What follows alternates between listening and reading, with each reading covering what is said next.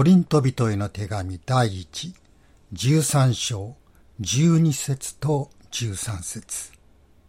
今私たちは鏡にぼんやり映るものを見ていますが、その時には顔と顔を合わせて見ることになります。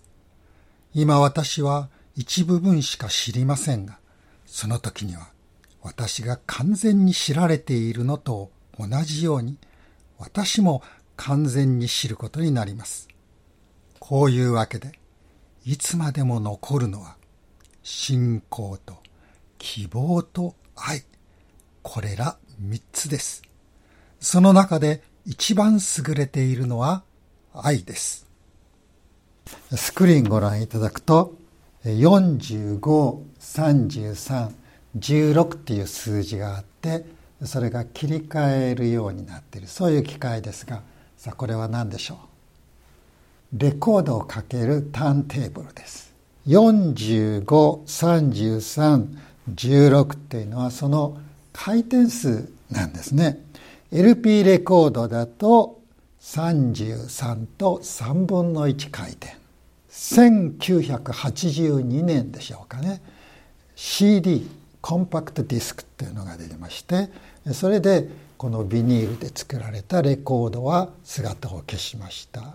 で今では CD も姿を消して、音楽はスマートフォンで聴くようになった。ドラマ、またムービーもネット配信で見る時代になりましたから、もうそのうち DVD もなくなるでしょうね。時代が変われば物事も変わります。さまざまなものが時代とともに廃れてまいります。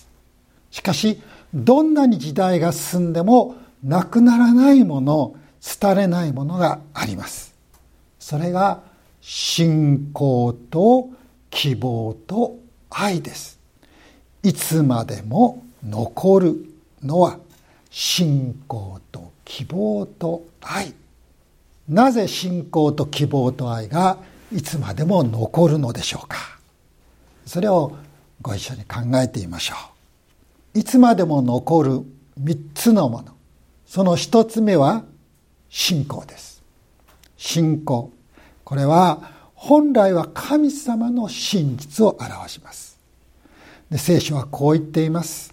詩編の 89-2、御恵みはとこしえに打ち立てられ、あなたはその真実を天に固く立てておられます。詩編の100編の5節では、主は慈しみ深く、その恵みはとこしえまで、その真実は世々に至る。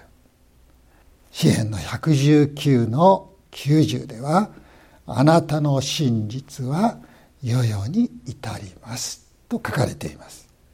神様の真実がなくなることはありませんし、変わることもありません。ですから、真実、信仰は永遠でいつまでも残るのです。私たちの信仰、これは神様が真実であることを認め、その真実に信頼を寄せることです。そうした信仰が神様と私たちと結びつけてくれる。この信仰の結びつきもいつまでも変わりません。ですから、信仰はいつまでも残るものの一つなのです。信仰はいつまでも残るものなんですけれども、私たちは時として自分の信仰の足らなさ、あるいは不信仰を嘆きます。不信仰な自分を見て、なんか不安になってしまうんですね。その時私を助けてくれる御言葉はこれです。マルコの福音書9章24節、信じます。不信仰な私をお助けください。これはある父親がイエス様に語った言葉なんですが、この父親は病気の息子を持っていました。その癒しをイエス様に願ってこう言ったんです。おできになるなら私たちを憐れんでお助けください。イエスもそれに対して、できるのならというのですか、信じる者にはどんなことでもできるのです。そうおっしゃって父親の不信仰をたしなめました。この父親はイエス様が息子を癒すことができる、できるならではなくてできると信じて願うべきだったんでしょうね。癒してくださると信じるべきだったんです。父親はイエス様の言葉に自分の不信仰を思い知らされました。でも息子の癒しを諦めませんでした。そして言ったのです。信じます。不信仰な私をお助けください。私たちは誰も信仰によって救われます。行いで救われる人は誰もいません。救われる道は信仰しかないのです。ところが私たちはその信仰はといえば本当にちっぽけなもの、信仰とは呼べないようなものかもしれないのです。けれどもイエス様は私たちがからし種一つほどでの信仰でもあれば大きな働きをすることができる、そう言いました。もちろん私たちはいつまでもからし種一粒のままでいてはいけない。それが土にまかれ芽を出し大きく育つように信仰を育てなければいけないのですけれども、私たちのうちに神様に信頼する心のひとかけらでもあれば、神様はそれを信仰と呼んで受け入れてくださるのです。自分の不信仰を嘆くような時にはこのことによりどころを持ちたいと、そう思います。自分の信仰深さでなく、神様が私のちっぽけな信仰であっても信仰と認めてくださるその神様の真実に耐えるのです。パリサイ人や立法学者たちは聖書の知識があり、宗教上の掟を守り、いかにも経験そうに振る舞っていました。そして自分たちの正しさや信仰深さを誇っていました。しかし実際はその心に神様への真実がなく、人々への愛もなかったのです。それに対してイエス様は自分の信仰深さに頼ってはいけない。神様の真実により頼むことが本当の信仰なんだと、そう教えてくださいました。神様が人に求めておられるもの、喜んでくださるもの、それはたとえ自分の不信仰に嘆いたとしても神様の真実に寄りすがっていく、そういう心です。イエス様はこの父親が信じます。不信仰な私をお助けください。そう言ったその叫び、その祈りを受け入れて即座に息子を癒してくださいました。神様の真実に私たちの精一杯の真実をもって応える。これが信仰です。そしてこの信仰が私たちを強めてくだます。地上の歩みを守ってくれます。支えてくれます。私たちを天に導きます。神様との永遠の交わりに入れてくれるのです。ですから信仰はいつまでも残るのです。さて、いつまでも残るものの二つ目は希望です。人はどんなに健康で経済力があっても希望を失ったら生きていくことができません。人を生かすのは希望です。私はアメリカでいろいろな国からの留学生に出会いました。特にアジアやアフリカからの学生たち、みんなアメリカで勉強したら自分の国に帰って自分の国のために働きたい、あるいはアメリカで働いてさらに自分を伸ばしたい、そういう希望を熱心に話してくれました。ところが全てじゃないと思うんですが、たまたま私が出会った日本からの学生の多くはそういう意欲があんまりなかったんですね。アメリカなんて大したことないじゃないか、日本の方がよっぽど進んでいるよ、そんなことを言いまして、英語をきちんと勉強するわけでもないし、ちゃんと学校を卒業して帰る人、またアメリカに残って就職する人は少なかったように思います。一言で言えば、一方は希望を持って勉強し、他方は希望を持たないで、あんまり勉強もしないでよくなんか遊び歩いていたような気がしますね。しっかりした希望なしには、この世においても人はゴールに届くことができません。同じように、信仰者にとって希望がなければ、天というゴールを見失ってしまうんです。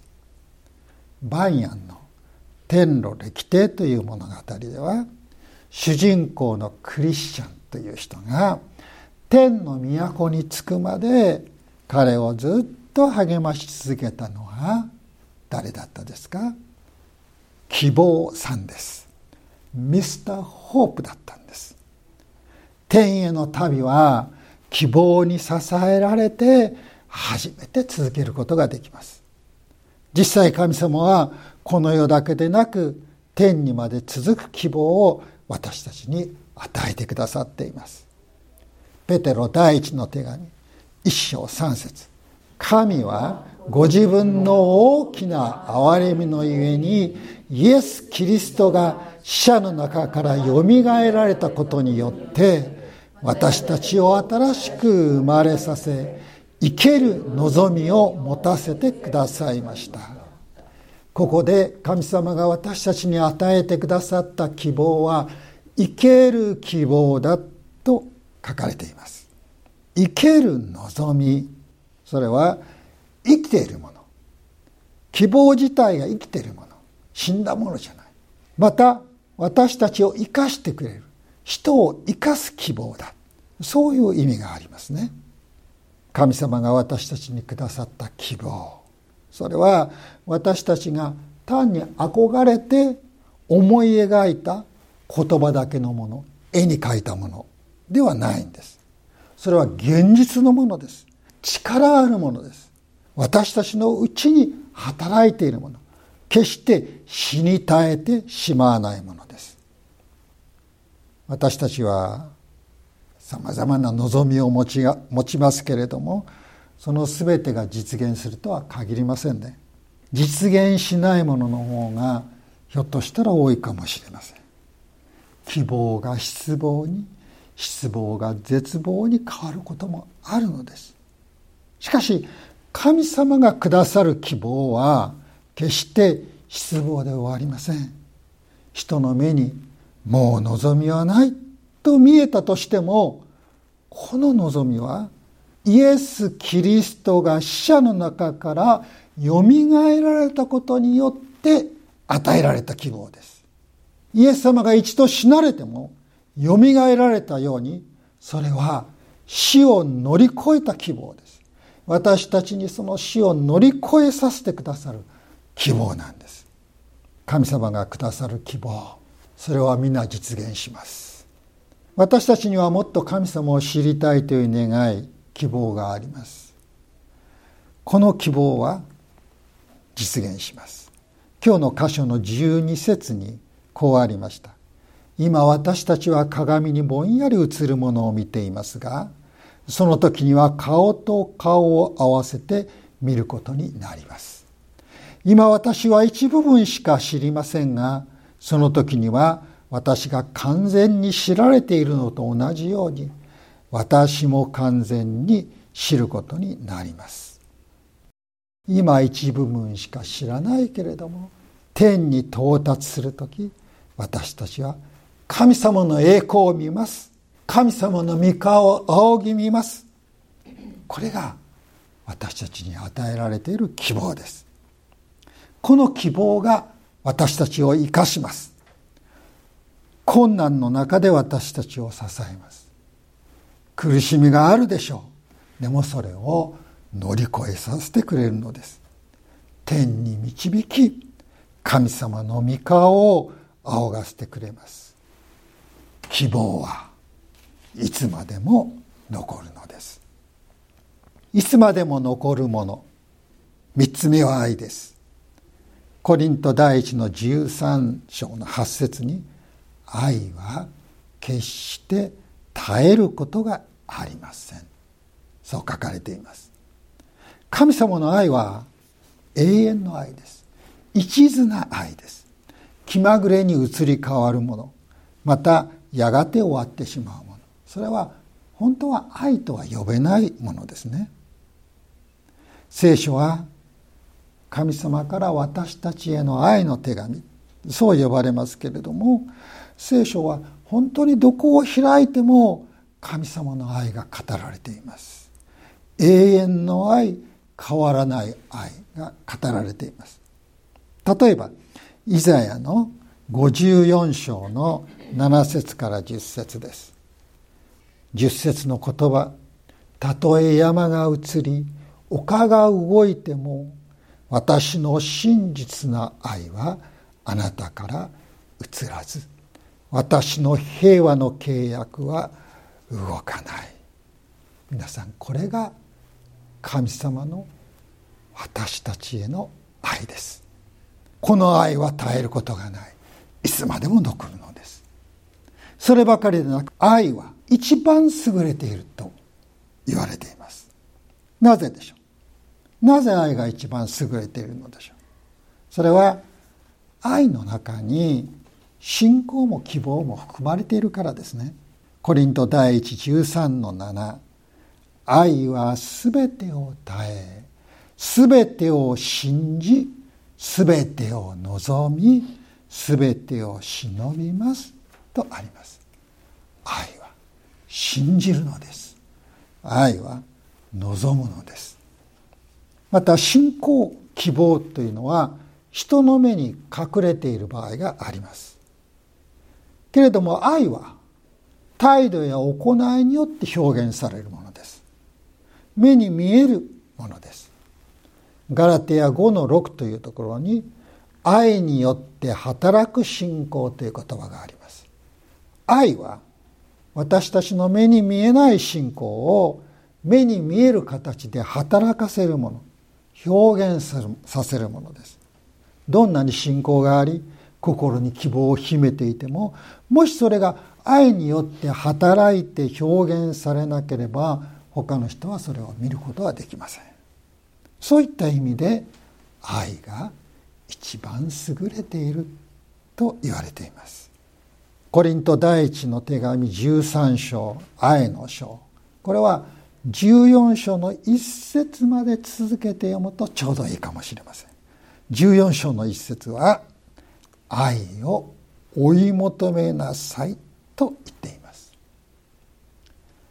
愛はこんなに素晴らしいんだと13章で書かれていましたが、14章1節はその結論です。愛を追い求めなさい。これは自分を愛してくれる人を探し求めることではありません。私たちは自分を愛してくださるお方をもう知っています。信じています。持っています。神様です。私たちはもう神様の愛をいただいているですから、愛を追い求めというのは愛されることを求めるのでなく、愛することを追い求めるという意味です。もっと神様を愛し、隣人を愛し、大切にしていきたいというその願いです。